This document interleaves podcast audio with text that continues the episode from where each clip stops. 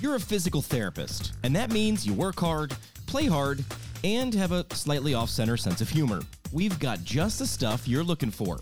Now at ptpintcast.com, we've got physical therapist t shirts for under 20 bucks, coffee tumblers for before work, and wine and whiskey tumblers for after your last patient. If you're a physical therapist, you need to check out ptpintcast.com and our online store now.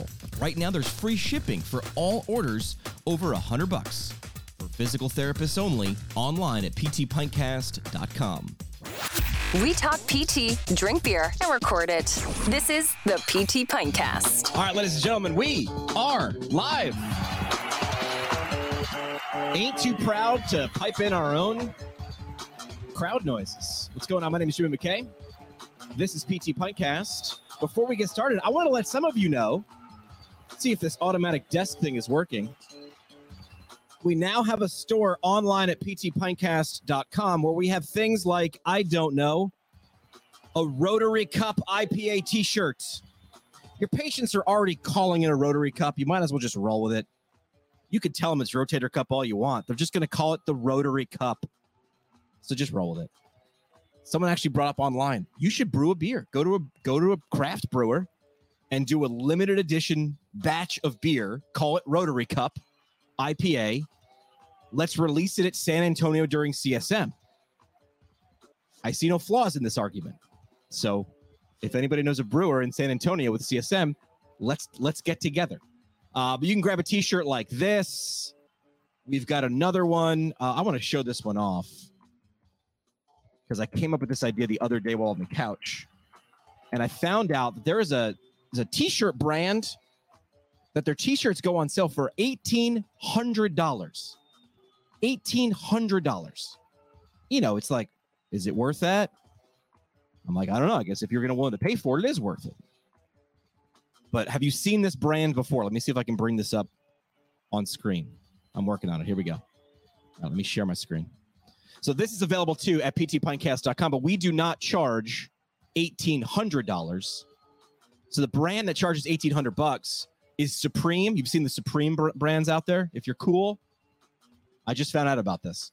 So instead of Supreme, we did Supine. Talk to our lawyers. We're okay. This is a medical term on a T-shirt sold by a physical therapist. So uh, these available. This one, not again, not eighteen hundred dollars. This one available for just nineteen ninety nine. So again, what I'm getting at is we've got a store. It's got stuff. It's how you can support the show. Go online at ptpintcast.com. Uh, we do have a great program for you. We had uh, we had some good traffic on social media. Some good, good good questions asked for this. We're gonna get into like what is maintenance therapy. All right, how to implement maintenance therapy in your in your home setting. What outsourcing services are essential to a home health agency? If you're doing this, you need to know. And what tools are available to document without fear of denials? If only someone had written a book on this. Oh, they did. And we have those people. So without further ado, and you know how much I like ado, let's start the show.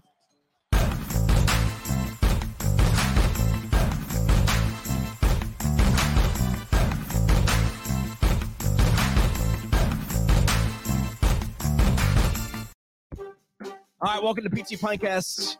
Great physical therapy conversations on tap. That's what we do. Find us online at PT Pintcast. I mentioned the store a second ago. Also on the socials Instagram, Twitter, Facebook at PT Pintcast. Uh, if you're watching live, we do broadcast this live. That's great. We're uh, Facebook, Twitter, Instagram, whatever, all live. Uh, questions or comments during the show, don't hold them back. Shout it out. This is not fifth grade library. We got to be quiet. Just shout it out. Questions or comments below. We'll interact with you there if you've got them for the audience. Those are great. If you're watching live and you don't have a question or comment, I'm just curious where you're you watching from? Just let us know. Just, hey, I'm a PT and I'm in Oregon. Just, I'm just curious where this show gets to and how it gets there. Also, if you're watching the replay on YouTube or any of the socials, drop replay. Also, let us know where, where you're going to. This is me talking to you from the past. Uh, I, I, mentioned we had a great episode and I meant it. So let's get our guests on here. Owners and founders of Kornetti and Krafft Healthcare Solutions, advocating for maintenance therapy services. Dee and Cindy, the authors of the book, The Guide to Delivery of Home Based Maintenance Therapy.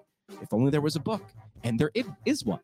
Uh, providing information and advice for maintenance therapy care. Let's bring them on the show. We've got Cindy. Ladies, welcome to the program. Hey, Hi. Jimmy, how are you? Uh, first question is always the hardest, so let's get that out of the way. What are we drinking tonight? What's what's what's in the glass? Very difficult question. Go ahead, Cindy. I Uh, can there- guess. you want to guess? I guess there's a little bit of bourbon in it. That would be the case. What do you like? I just got into bourbons maybe you know during the pandemic. It's something I picked up because I figured why not just start appreciating bourbons?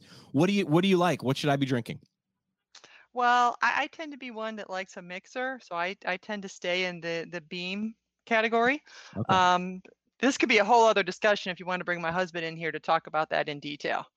But I, I tend to stay in my lane, but that was definitely my mixer of choice. got it.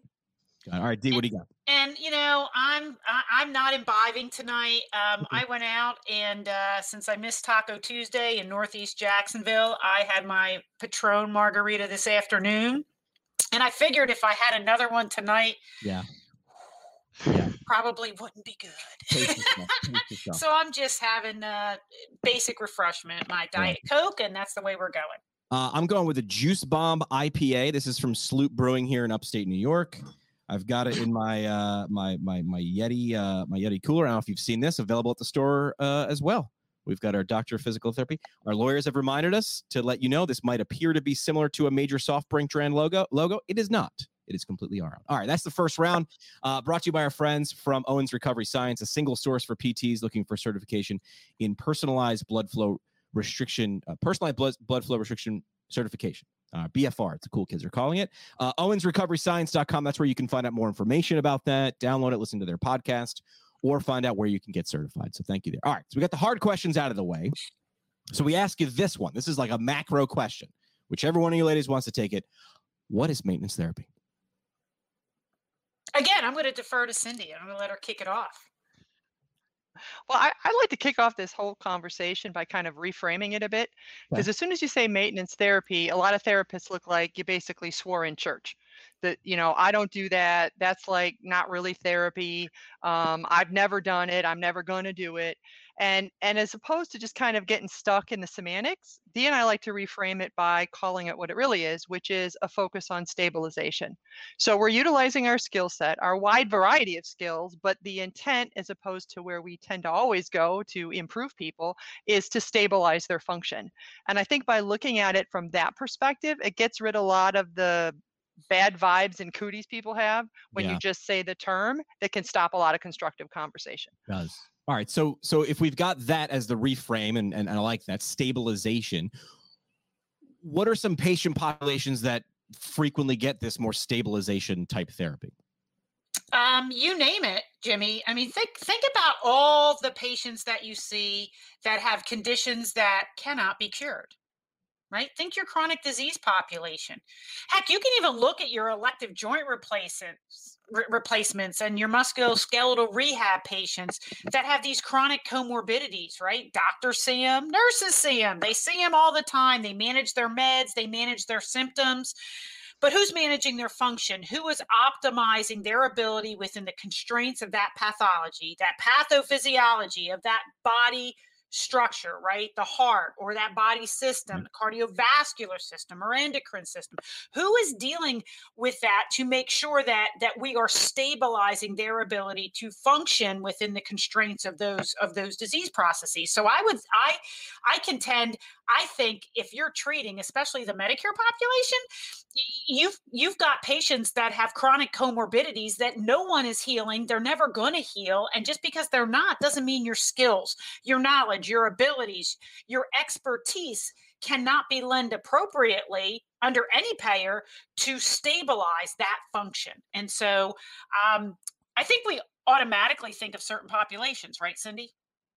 Hmm And and it tends to be the oh I know what it's for. It's for Parkinson's. It's for ALS. It's for MS. It's for people that are confined to bed, can't do anything. Um, that's really the wrong image. I think it's a, really about that stabilization. It could be somebody who's at a pretty decent functional level right now, but the concern is based on everything else going on with them. If we don't do something, they're not going to be able to keep this level of function. Okay, that that was all right. You perfectly led me right there. Perfect radio segue. I was going to say, okay, so without this stabilization, throw out maintenance. Without mm-hmm. the stabilization, what you had just said there was where I was going to go next. This person would be able to function less than. Correct. Yeah. Yeah. So what ends up happening is that the role of, of the therapist, their skills, knowledge, ability, expertise is engaged to prevent or slow deterioration or decline right? It's we always think we improve people you right. know and we get them to that plateau and then that dirty word plateau we discharge them and then what happens? Many times they just slip back down that hill. So we end up functioning like whatever mythology greek or roman i think it's greek you end up being sisyphus right? Yeah, that's what we do we push them up the hill and then when we get them there we drop them and they slowly roll back down and the idea is how is that beneficial for any patient? How is that how is that in their their best interest, especially an older body system, right? That we keep having these insults that they have to go through to to achieve this service. Why, once we get them to this optimal level of functioning, aren't we ensuring that we stabilize that function from here forward? maybe we can't do that for those un you know the, those unforeseeable events right? I mean they may they may have a heart attack or a stroke or something totally unrelated to why we have been seeing them that we can't control for. But those things where they have this gradual insidious decline these falls these uh, giving up these activities of daily living that you can see coming you know after you realize what maintenance is you can almost see it a mile away. Why are we allowing them to decline and deteriorate to that point if we can come in and we can slow it if it's part of the normal disease process, right? right? Think about um, uh, uh, Parkinson's, right? Primary, secondary, tertiary Parkinson. Think about the different stages or the events that people go through with ALS. So if these are progressive disease processes, we can still interject and optimize function at those things to minimize the impact of that disease process. But there's other ones that you know, that they may have heart failure and have had it for years and going to have it till God forbid the day they leave this planet.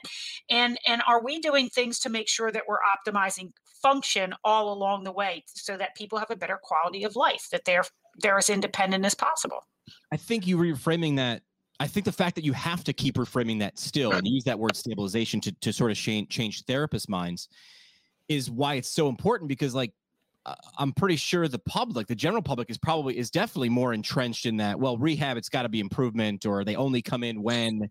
So if we're still talking about this, and you're saying when this when this phrase maintenance therapy comes up, kind of like you know somebody somebody cursed in church, um, we've got we got a lot of work to do to change our profession to then change society's perception. Jimmy, you hit the nail on the head. I think the biggest challenge we have is internal, not external because if you think about our construct from the, the moment we decided we wanted to be therapists, why did we want to do that? Because we wanted to help people and we were going to fix people and we were going to get them better. And then we got into our respective therapy programs. And from day one, that mantra was clear you're going to get people better. And when people either don't have the potential to get better or hit that, oh no, it's a plateau, like they haven't gotten better for a few treatments in a row, then as a responsible therapist, you're supposed to discharge people. Right that's the model. And if you even think about it, one of the the taglines, the recent taglines of our own profession has been move to what? Improve. Okay, mm-hmm. so you make little signs and put it everywhere to move to improve. Well, there's patients that aren't going to improve. So, as therapists, I think we've stayed very much in our lane and our goals about improvement. And the idea of stabilization feels like we're not supposed to do that. We're not allowed to do that. I don't know how to do that. So when Dee and I talk to therapists about this, it's mm-hmm. interesting the questions we get because these are very intelligent people. I, I, will give them the benefit of the doubt. But some of the questions they ask are things like, well, you don't write goals for maintenance patients, do you? Why they wouldn't have goals, right? Mm. Because they're going to stabilize. And it's like, wow how how did we get there that we're going to ask oh and, and one, i'm just going to poke the bear Dee i know one of your favorites is. Well we wouldn't use standardized tests or measures on maintenance patients would we? I mean what are you measuring? If if i did it again you know the measurement might be the same. So why would i take this why would i use a measurement on a on a stabilization patient? Any thoughts on that wendy uh, yeah imagine that that we are going to take a baseline measure. We're going to intervene to demonstrate our skills, knowledge, ability, expertise to show stabilization. And as a verification of that, we're going to remeasure and show stabilization. Why? why would we even do that i mean so you know I, I, think we have this idea and we as a profession have have bought into it if we can't make you better then then you have no potential and and or or that there's no there you know there's no need for goals or what is it that i can lend to you? You've reached your max rehab potential or your prognosis isn't good. Remember we have to rephrase this in the context that maintenance has been around especially in the in the medicare benefit policy manual for over 30 years. It's been around since the 80s it's always been part of the mm. benefit. It's nothing new. The idea is that you are not going to help a person progress alone. Your skills may help them get better if that's the avenue that that they are they're appropriate for they can recover and get to a higher level or your skills can be used to stabilize their function. Think about how many times there's patients that don't understand their disease process. Sure they may take their meds right and they may do things but they don't understand how much work they can do um, at their stage or their severity of heart failure.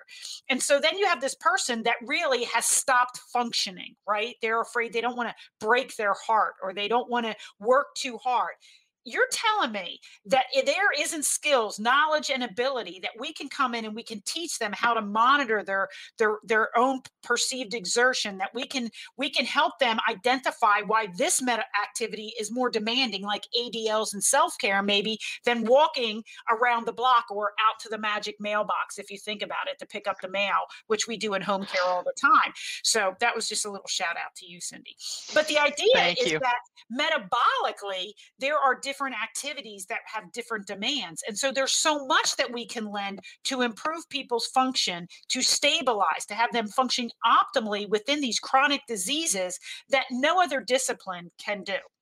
I say if you change it, if you change it from therapy, physical, occupational, whatever therapy you're providing, uh, look at how much drugs are actually, uh, in terms of money into pharmaceuticals, to slowing the progression. Yes, a lot of pharmaceuticals mm-hmm. aiming to prevent ALS, Alzheimer's disease. But a lot of those therapies are targeted on slowing the progression, which means we understand the value in slowing the progression of, and we have research that says physical therapy as a profession can slow the progression of.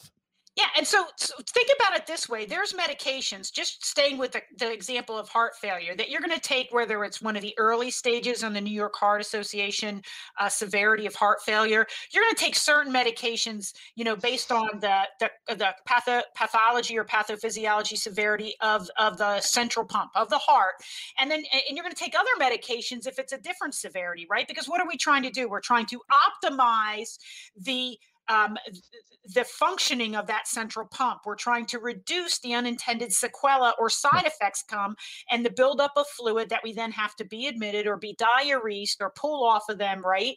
That's what we're trying to do. So how is it not better to use therapy? I mean, to to engage the peripheral muscle system in that in that manner, to take the demands off the central pump, to make our peripheral muscles uh, a better user of the oxygen that a compromised central pump can can provide. It, just it, you're right. I mean, we have we have the logic in place. We just haven't embraced it. We haven't leaned into it as therapists. Makes there's no that, sense to us. There's that disconnect, which leads me to a question we had today on Twitter. Uh, why are we calling it maintenance therapy? Sounds like no progress is being made with the patient at all. I'm sure you guys have heard sentiments like this before. Uh, this was posted by Lenny Macrina, like Lenny. The uh, the powers that be need to rebrand this. So I feel like Lenny was not was not disagreeing with you at all. He says the powers no. of being rebrand this. It's an important form of therapy and training in older adults. Uh, Jess Schwartz at DPT to go also jumped in 100% on rebranding here. We do maintenance to keep a car running. I think we can collaborate and utilize a new word. And look at that. Cindy already broke that word out. Stabilization. That sounds like such a PT word. Let's stabilize. It does. That. Let's stabilize that. It's, it's funny when you say the word, people are like, oh, I mean, the same person who went, ew, at maintenance is going, oh, I get it. And I would go so far, Jimmy, is to, to poke everyone's bear and say, I believe every PT's doing maintenance right now. Sure. They are. They just are not understanding it well enough and they're not as Dee said, leaning into it and owning it. Those are the patients that we have plenty of patients. You start them off on a trajectory, you expect them to improve, you do everything you magically know how to do, they get near goals, they don't need you anymore, you discharge them, everybody's hunky dory. But there's also patients where we go on that same route, we do expect, we see that initial improvement, but as we're nearing the goals, we realize that this individual, they made some gains, but we're not confident that that plateau is stable. They're reaching a plateau, but I'm afraid if I leave now, they're going to go who knows where. So I keep them a few more visits, a few more weeks, a few more treatments. That's maintenance therapy. Right. But we're afraid to call it that. So now on the home health side, as an example, we have a specific billing code that identifies restorative versus maintenance. So what we see are agencies providing this therapy, billing all of it as restorative. You see the plateau, you see the documentation clearly indicating what's going on, but nobody's calling it maintenance. Nobody's right. reframing that conversation and nobody's billing it that way. Right. So from CMS's perspective, it's not happening. And if you were billing me all this restoration and for two weeks nothing got restored, then I am going to deny you and not pay for those last two weeks of care. You know, I'd go so far as to say, think of it this way. Do you give your patients a program when you discharge them? Is there something that you want them to continue to do to maintain the improvements that they've gained? I mean, because in reality, if they've improved to the point where they can go back into their prior level of function, then it's that level of activity that they don't need to supplement anymore, right? But many of our patients, they have limitations. They may not get all the way back. And so, what do we leave them with? The traditional home exercise program, right?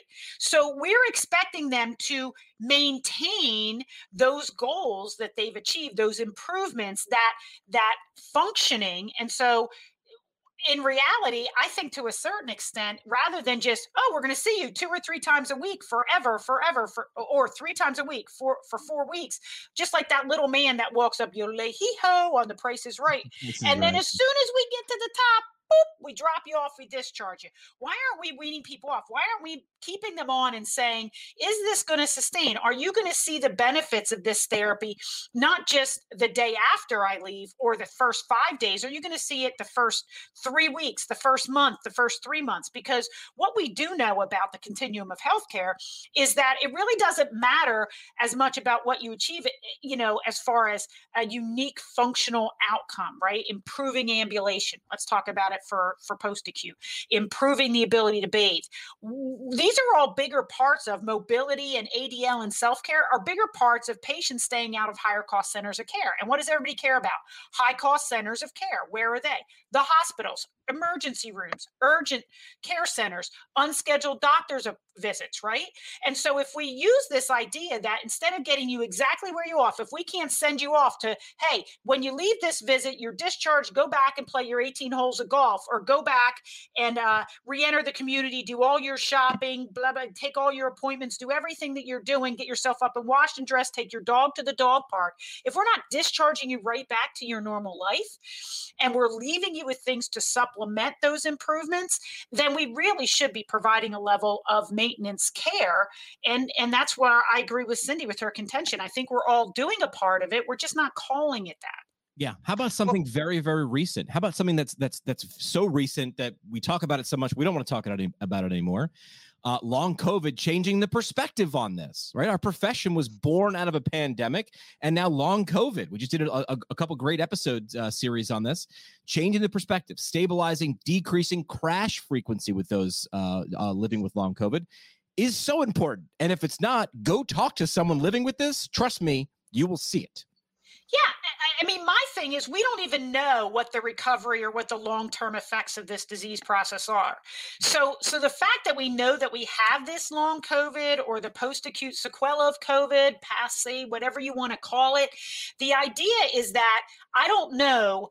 You know, I, I, I don't know what bigger what bigger bang we can get than to say it's sitting right in front of us and we should be a leader on this but we have to be able to identify that we're not just useful in getting people back to what they were before we're useful even and we're we're we're indispensable if you will um, in making sure that people have optimal functioning at whatever stage of of of a chronic disease they're in Cindy, I look like I was cutting. Well, and I think you know the uh, the long COVID issue has also exposed some of that inconsistency, yeah. because this goes back to we've talked about the we've seen improvement and then we convert to maintenance, but I've always looked at those patients that were sometimes we call them one and duns or eval only.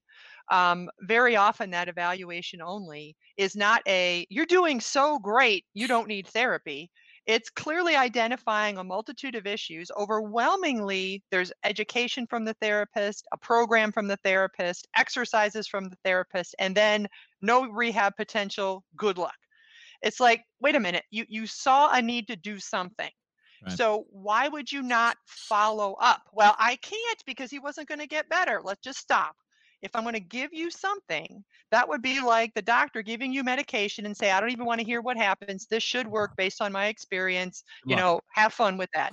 And it's no, I'm going to come back and check. Did this work? Maybe I need to adjust something. Maybe that program I thought worked for you, especially with, you know, the infancy of understanding long COVID as an example. I gave you a program, and how many stories have we heard of the program we would have traditionally given was the wrong thing? It right. it wiped them out. It caused the wrong result. So we can't just hand out information and be like, well, let me know if anything goes bad. But what is our responsibility to follow through and make adjustments as we see the course of care unfold, as we see their response to therapy? I love that. Yeah, well said. And I think I think what you're doing there, Cindy, again at the top of the show, changing that word maintenance to stabilization and just and sort of changing changing what we're talking about right changing the noun in a sentence and all of a sudden you're like yeah when you put drugs in that in that spot instead of therapy it makes complete sense okay well it also makes sense when we replace it again with therapy uh, uh-huh. you're you're president of the home health section. Uh, you guys have literally written the book, and we'll put the book uh, in the comments. The Guide to delivery of home-based maintenance therapy. Maybe we need to change the title of that book. We'll get on that. Let's call the producer, uh, the the publishers. But does this always have to be home based? That's my next question. Um, no, the reason our first edition was the post acute guide to maintenance therapy. We talked about, per the regulations, that any Medicare provider, Part A or Part B, can do it. And so, you know, we had regs in there about IRFs and SNFs and those um, Medicare benefit policy manual uh, chapters, chapter eight, chapter one.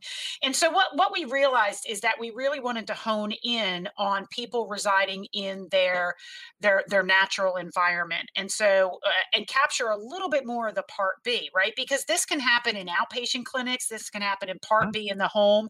And and the unique thing about the home about home health is, is that even though it's part A, it's it's delivered what I like to call the patient's natural environment, right? If you think about it, you know, you can practice practice all you want in an inpatient facility and you can line up all the grab bars and the width of the doors and set up all the equipment you want but we don't know anything of, of, of all that work is going to is going to translate when you get into the patient's house.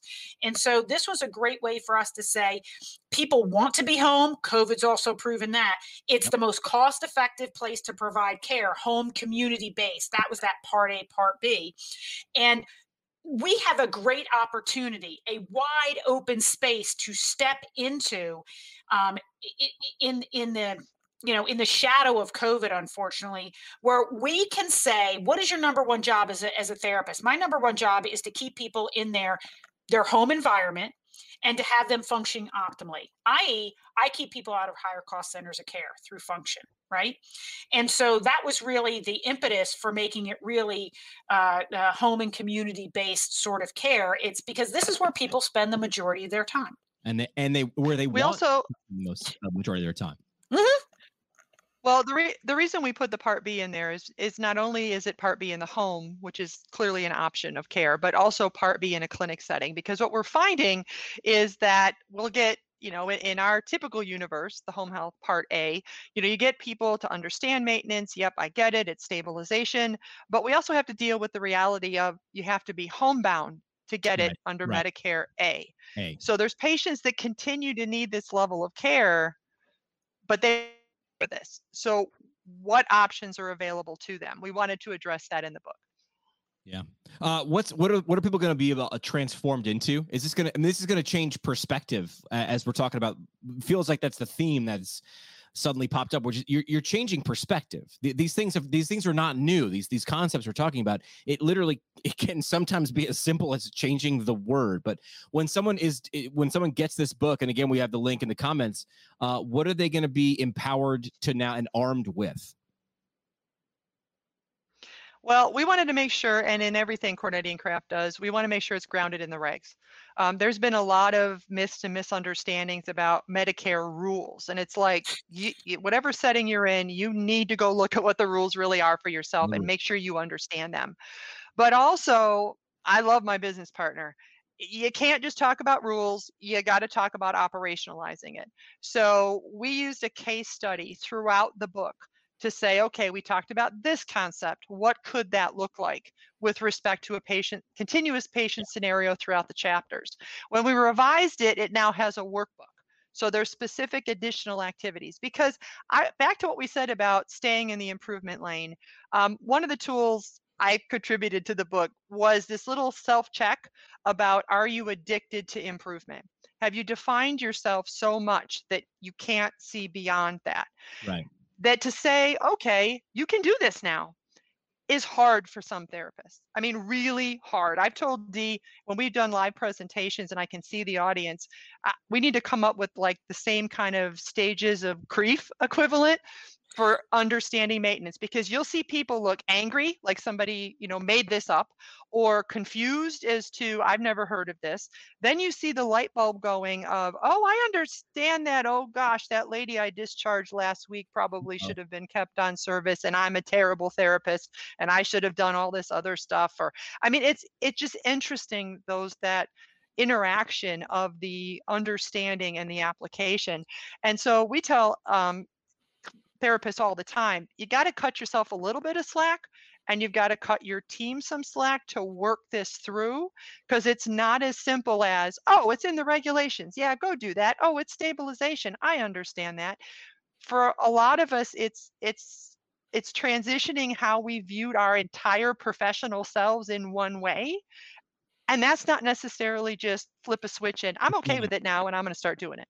It's not and even if they theoretically okay i can get on board with that. I can get on board with that.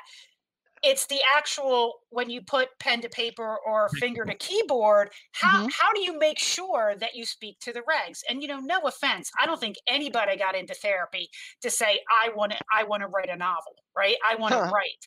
They wanted to treat patients and but unfortunately documentation is the way that we verify that we speak to the regulations right? That our services are skilled reasonable and necessary according to the medicare requirements. And so you know and then you have other payer requirements but they basically similarly fall in line with that you have it can't be something that a, a non-skilled person could do because we're not going to pay you for that okay so the workbook piece was really important because those things like we get questions about all the time. What would a therapy, a maintenance goal look like? Well, we have goal writing examples. We have what is and is not maintenance. Could you identify it from a vignette? What might look like it? We try to stay away from those traditional type diagnoses. Um, how would you write a care plan? How would you write a reassessment visit? Um, how, what kind of utilization might this look like? Because some people, you know, non-therapists, they want to, they want to say if it's less than two you know two times a week anywhere from not every week to one time a week it must be maintenance. And if it's two or more it's multiple times a week it must be restorative or rehabilitative or improvement. Right. and it's just like no you you you've got to look at the unique presentation of the patient. And so we go through this in 10 12 or so different you know breaking it down and giving um, giving the the the the person inter- interacting with the workbook the opportunity to practice those skills right. and then look at you know what an appropriate answer might include and a rationale for why that would make it appropriate. Because i think that anybody i think after this conversation and Cindy and i always feel like this we're going to have converts. We're going to have people that really believe oh yeah my goodness i can do this. And they're probably going to be excellent clinicians at it the difference is, are you going to be a phenomenal documenter of your care? Because if you're not, then you can't be excellent, right? Because if you're going to introduce risk to your organization to whoever holds the license whoever submits the bill then you're you're not a great clinician you know you can be a great provider of a service but if you can't document to substantiate and you can't you know defensively uh, document in a robust way you're a risk. So um, whether that comes to doing improvement or that comes to doing maintenance. And so i think that the the toolkit was a really nice uh, way for us to try to break it down. What do they say? When you eat the elephant it's one, one bite, bite, at a time, time. that's it. So we tried to take those things that we covered in the case study that's continuing in this in this second edition the second iteration um, but we also gave a workbook so, with multiple opportunities opportunities, PT, OT, speech, to to to practice this skill set and see if they could get a little bit more adept. Because it's been my experience being a, a, a maintenance provider since 2007, 2008, 2009. Right, we're over 10 years of it. Um, that the better I got at documenting maintenance because it was a little bit not as familiar, not as comfortable for us, like Cindy has said, I became a better documenter of my skill set in an improvement, the, you know, a restorative course of care, one that I'm very familiar in providing. Yeah. Uh, a, well, a, a, I, I, think part of it though is is how many times, Dee, were we seeing folks that were you know venturing into maintenance, and then apparently the documentation meant just use the word maintain a lot. yeah. Like every goal says maintain, every note says maintain ten times. Is like okay, let's just stop here. Care decision good, documentation needs some work because just sticking that word in a lot is is not going to get it there. But yeah. I think what what complicates it further is the whole Jimmo versus Sebelius thing, because people will ask us, well, did that expand the benefit? I wish it had. I honestly wish mm-hmm. that there had been a defined moment that expanded the benefit because I think we all would have paid attention then to the expansion, would have learned about it, would have implemented it, would have done all these things. But the way it all went down with basically CMS going, oops, yeah, it technically was never there. And yeah, we shouldn't have been letting people deny you. It never really existed. Okay, we're okay. I'm sorry. And move on. Didn't really address the fact that, particularly for therapists, we were so on that improvement track that just going oopsies didn't fix the underlying problem. Right. So I think that that's what's further complicated the process of understanding it versus implementing it. That it just felt like suddenly one day somebody said your whole reality was based on a on a lie, on a myth, and now I'm just supposed to regroup and move on. Which so so we wanted to put those kinds of activities in there, like Dee said, to kind of help us get comfortable um, and acknowledge that being aggravated at times or confused at times, it's okay. Yeah. We've all been there trying to to to get into this train of thought. Yeah, it almost it feels like that quote. Um, it's easier to fool someone than convince them that they've been fooled. Like it's like people have just have this ingrained, and now you've got to do the uneducation, the uneducation, right? Like the convincing mm-hmm. someone maybe if they aren't into vaccinations, it's like eh, that's that's eh, that's not even twice the amount of work. It, it's like the amount of work squared.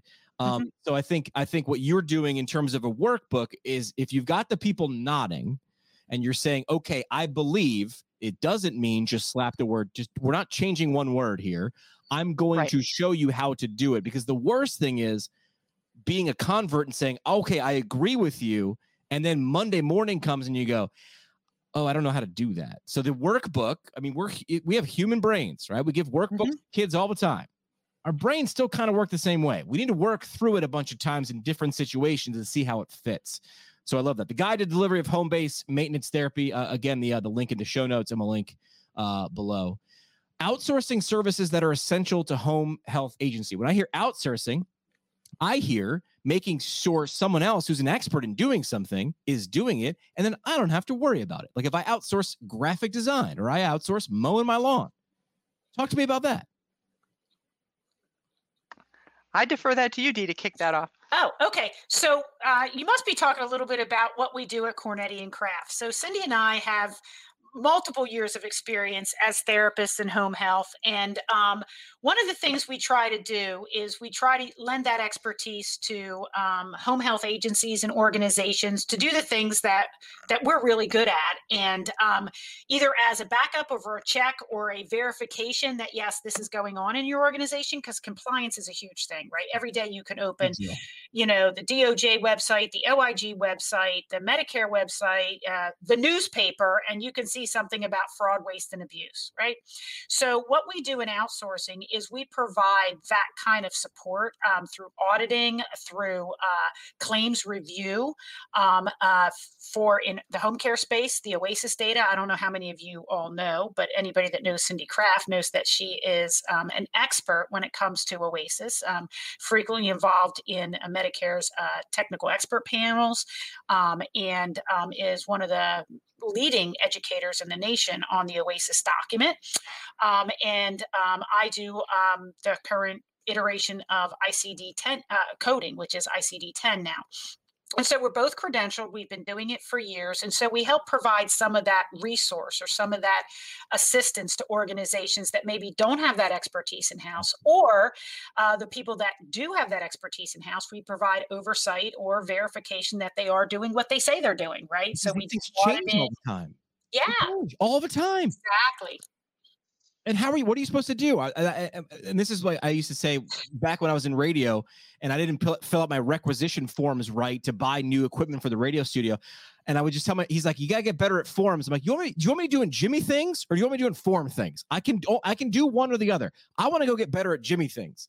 But that's where I think you guys are a weapon, which is if you don't have that gigantic resource, you can borrow Cindy and Dee's brain and then what you actually are buying is that warm, fuzzy feeling in your stomach that you're doing it right. Yeah, and you know we have a really unique approach, right, Cindy? I'll turn it over to you. I'll I'll, I'll tee you up that um, we have a way of when we find trends, we share that with our customers. You know, whether it's in a formal audit, but sometimes just doing the outsource work, their coding and their Oasis reviews. Cindy. Well, I think it's because we're therapists. Yeah. I think that, you know, the idea is if we are working with some agency, we when we find a problem, let's talk about what the problem is and how do we make the problem, you know, at least stabilize, staying on the, the theme of the earlier, or improve how, how do we help you be better? And i think a lot of times people are apprehensive about outsourcing thinking oh gosh this is just going to be a long-term codependent expensive relationship and they're just going to keep trying to sell me stuff. Yeah there mm. are folks that do that. Um, that's not how we work it. Uh, if we find something you know that's not going right then here's the tools. How do we get it better? How do we help you stop making those mistakes? And especially when it comes to to, to filling out the forms jimmy we find a whole lot of why are you filling out this whole back page over here? It's completely useless. Just yeah. stop using that. Focus on this. Th- these are the fundamentals that you need. So I think the part of it is being wired as therapists. It's like, let's do something about it. Let's not just keep staring at the problem for months on end. Let's figure out how to make this better and make it easier on the clinician so that the clinician understands yes there's requirements but for every rule and i argue this is in any healthcare setting for every real rule there's about 10 fake ones that somebody heard once that I'm required to do this, that I know I have to do it. And Dee knows this. I love when I get emails that say, I am looking for the regulation that says you have to do X. I've looked everywhere. I cannot find the regulation. And I always have to kind of sit there for a minute before I reply and say, Have you considered the regulation doesn't actually exist. Um, it may have in the past, maybe somebody heard it at a conference or somebody mentioned it once in a no. presentation, but when you're going to call something a reg, you better be able to find it in an actual source. They're the easiest things to find. They're literally the things written down. This is the worst game of telephone ever. Well, I heard yeah. from a guy from my cousin's ex girlfriend, and I'm like, that's that that's not a reliable source. That, is, that ain't how it works. So if someone wants to contact you, website kornettiandkrafft.com uh, is the is the best place to do it. We'll put that in the show notes. We'll put that on the uh the below so people can contact you. Um, you can tell you guys are fired up about this. Oh, look at that, which just pops up below. Look how magical I am. Um, we can tell you guys are passionate about it. And I, I like to say, like, my my job in communications and, and where I work with Mount Sinai is I get to speak two languages fluently, communications and physical therapy. You guys do something similar. You speak two languages fluently. It's because you are you know, you're people who operate in two different worlds. Listen, come learn from them, their resources. Another reason probably to join uh, sections and academies within the APTA, right? Absolutely. And just to let you know, um, we recently underwent a name change and we are now the Home Health Academy of the American Physical Therapy Association and very proud of that. Love it. All right. Uh, KornettiKrafft.com. Find information about uh, everything we talked about tonight in the show notes of the episode. Ladies, are you ready for three questions? Yes. Fire away. Three questions.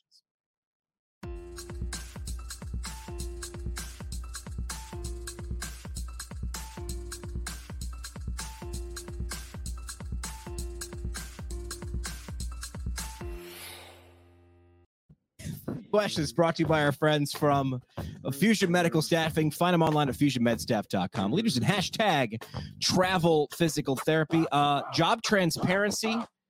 Listen, you got a license to practice as a physical therapist or physical therapist assistant. Let it take you where you want to go, not the other way around. Uh, but sometimes people say, like, I don't know. I don't know what I'm getting into. I'm very nervous. Are they trying to sell me on something? Trust me, you, you don't want to get involved in a travel assignment that's not right for you. And the people that are assigning you do not want you to get in a travel assignment that's not right for you. That's why Fusion has travel transparency, complete transparency. See what you're getting into it, uh, what you're getting into before you get into it. Find it online at fusionmedstaff.com. All right, three questions. We'll go Dee and then we'll go Cindy. First question is a where question. Where is somewhere once you feel safe and it's, it's great to move about the country that you can't wait to travel to? I would have to say I would like to, having gone to the Women's World Cup in France in 2019, and I've not been a world traveler. That was my first out of. I've traveled all over the U.S. I would say I would love to go back to Lyon, France. It's Oh. absolutely gorgeous. Um, the food, the chocolate, the wine, the the the, the history, the the people. It's just phenomenal. I I really want to go back. He's going to, to France. Cindy, where are you going? I'd I'd be up in the Seattle area. I love the love and miss the Pacific Northwest. Um, the the the the the landscape, the ocean. It's just I, I've missed being able to go there.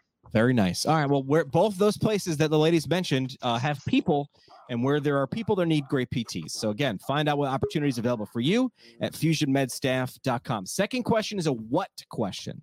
Uh, what's something you've read or watched or listened to, a book, movie, podcast, something that you think the audience would get value from? Can be therapy related, but doesn't have to be. Something that I've watched, whatever. I've been so embedded in the Olympics. Here's what I'm Oh, going to yeah. tell you.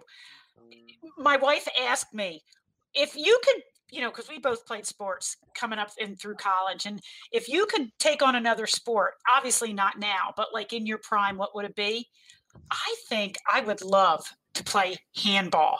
that one, awesome. that one, isn't that like the best thing to watch in the world, men or women? I mean, I like water polo. I might have played in that. I think badminton is badass. You know, especially man, the way they're hitting that shuttlecock. Woo! I mean, we played in our backyard, but handball has taken me over. I, It's I'm just addicted. cool. It's I, I played in gym class because we had a gym teacher who was like, "I'm going to throw this sport." You know, I was like, "This is a made up sport." He's like, "This is an Olympic sport," and I was like, "Why isn't this a high school sport?" It wasn't handball. I like it. Cindy, what's your what? And then you also have to answer what sport you would have taken on. Okay, well, see, you got Dee going to France and playing handball.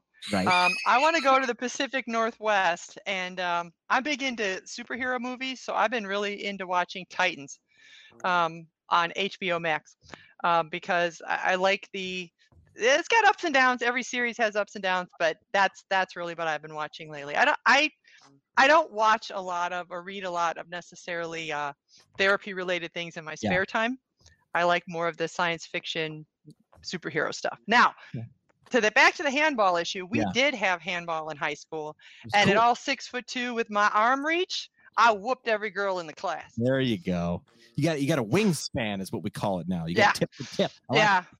I So- had the wingspan in high school. So I have to tell you, I think Cindy's sport would have been mountain biking because Cindy has taken that up with her with her family later in life, and they actually have a little course on their land, and she's pretty darn badass. Either that, or I've seen her hike some hills. She might be on those rocks climbing up and stuff. I think limit. she would be pretty badass at that, Jimmy. I I'm like just it. saying. Well, you Oh. have to come back, Dee. We cut a new trail last weekend. But specific to the Olympics, though, the one sport, because our question was a little different in our house, it was if you woke up tomorrow with the ability to be competitive in one of these sports, what Got would it. it be?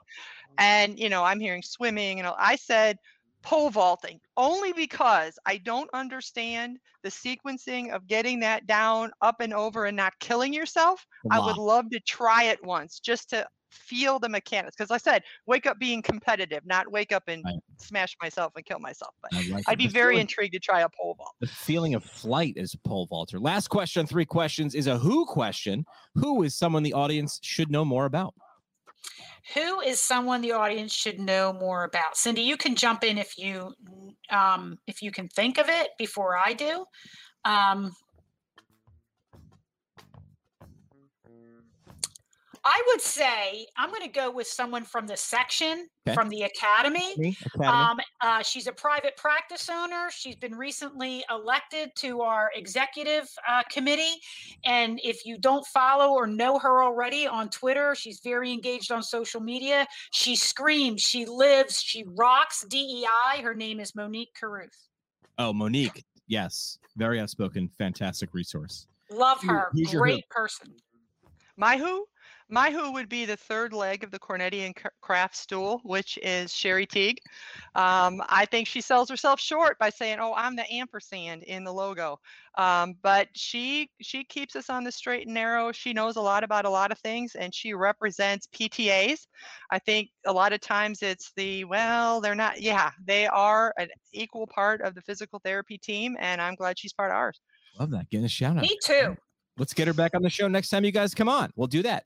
That's three questions. Again, fusionmedstaff.com, hashtag travel PT. Last thing we do on the show is the parting shot.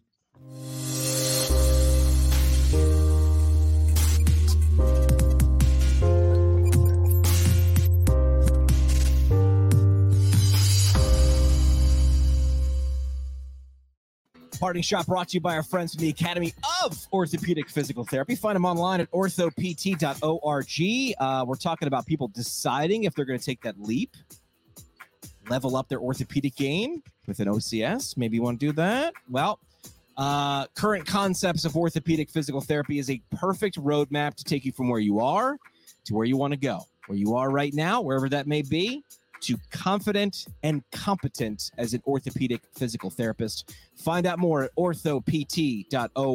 All right, parting shots. We'll go Dee and then Cindy. Your last chance for a mic drop moment, a soapbox, an idea you want to reiterate. Dee, your parting shot. The stage is yours. Listen, with everything that we've been going through for the last 20 plus months and all the new things that we've had to face and overcome, quit asking why. Ask yourself, why not? Just do it. I love that. I love the love the why not questions. Well done. Cindy, your parting shot. What do you leave for the audience? I would say kind of an extension of what Dee just said, but on our topic from earlier this evening, I'm over people saying, well, yeah, that maintenance is interesting, but I'm not going to provide it. Um, it's part of the Medicare benefit policy manual. Your patient is entitled to it. So get out of your own way and make it happen. Ooh, I like that. Changing thoughts and changing minds just by changing one word, right? That stabilization word. If that sticks with you, I would love to see it. Uh, ladies, thanks so much for dropping by and doing all that you do. We'd love to have you back coming up soon. And I think we got to bring Sherry on as well. Yes, we do. Yes. Okay, coming back with us. All right, ladies, thanks so much for your time. Appreciate it. Follow us online. Welcome to the internet, my friend. How can I help you? Facebook, Twitter, and Instagram at PT Pintcast. All right, show today brought to you by the Brooks Institute of Higher Learning, an innovator in providing advanced post professional education. Brooks IHL offering continuing education courses in numerous specialty areas, six PT residency programs, and OMPT fellowship, as well as challenging but rewarding internships. The IHL specializes in the translation of information from evidence to patient management. Learn what they can do for you to support your professional development at brooksihl.org. Our home on the internet. PTPintcast.com. Created by Build PT. Build PT provides marketing services specifically for private practice PTs. From website development and hosting, providing content marketing solutions for PT clinics across the country. See what Build PT can do for you today at buildpt.com. The PT Pintcast is a product of PT Pintcast LLC. It is hosted and produced by PT Pintcast CEO Jim McKay and CBO Sky Donovan from Marymount University. We talk PT, drink beer, and record it. This has been another pour from the PT Pintcast. The PT Pintcast is intended for educational purposes only. No clinical decision making should be based solely on one source. While care is taken to ensure accuracy, factual errors can be present. More on the show at ptpintcast.com.